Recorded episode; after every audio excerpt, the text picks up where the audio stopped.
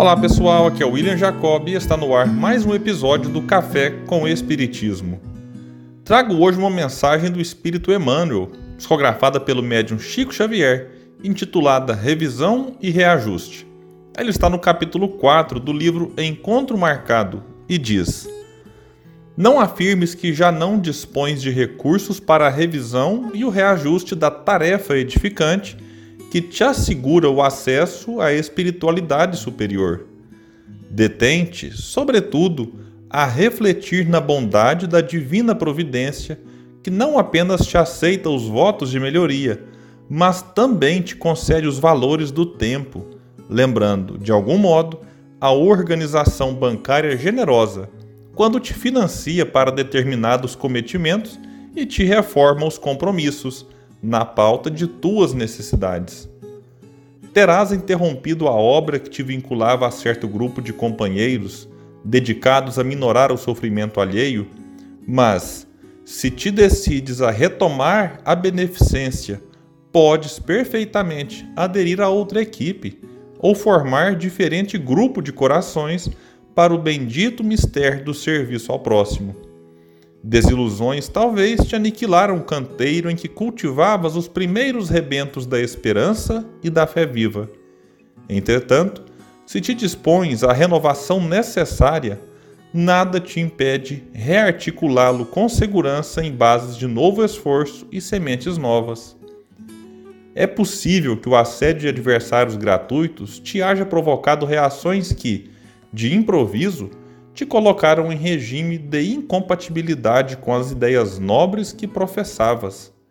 Contudo, se procuras a sublimação dos próprios sentimentos através de mais compreensão e mais tolerância, a breve tempo recuperarás todas as tuas forças, tanto para aceitar-lhes as críticas indébitas, quanto para aproveitá-las em benefício de tuas próprias realizações mágoas adquiridas esfriaram-te provavelmente o entusiasmo na plantação da verdade do bem.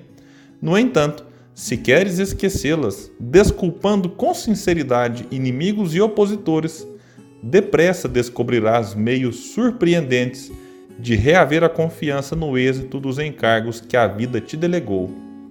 Erros cometidos e ofensas inesperadas Contradições e discórdias, contratempos e desgostos surgem diante de nós, do ponto de vista humano, como sendo convites à inércia. Mas, na essência, semelhantes lutas são provas justas e indispensáveis, equivalendo a consultas do plano espiritual acerca da nossa capacidade de superação das próprias fraquezas, examinando-nos o grau de humildade entendimento, amor e fé. Não pretendas estar na posse de qualidades perfeitas, o que pressuporia haveres chegado ainda hoje ao nível dos anjos. Todos somos, por enquanto, espíritos imperfeitos nos quadros evolutivos do trabalho que nos compete desenvolver e complementar. Desacertando, reacertemos. Errando, abracemos a corrigenda estejamos convencidos, ante a misericórdia de Deus, de que todo dia é tempo de progredir, aprender, melhorar e renovar. Meus amigos, já faz um bom tempo que tenho optado por gravar episódios sobre textos de livros que leio, de modo que faço a leitura de uma ou duas mensagens por dia e seleciono algumas para futuras reflexões aqui com vocês. O livro Encontro Marcado é um que me ofereceu muito material. Claro que daria para fazer reflexões sobre todos os capítulos, mas decidi selecionar aqueles que mais mexeram comigo no momento da leitura. E esta mensagem que trago hoje, intitulada Revisão e Reajuste, é daquelas que precisamos aproveitar ao máximo, pois o benfeitor Emmanuel fala das dificuldades que muitos de nós enfrentamos no dia a dia. Não tive como não lembrar da fala de Jesus: No mundo tereis aflições, mas tem de bom ânimo, eu venci o mundo.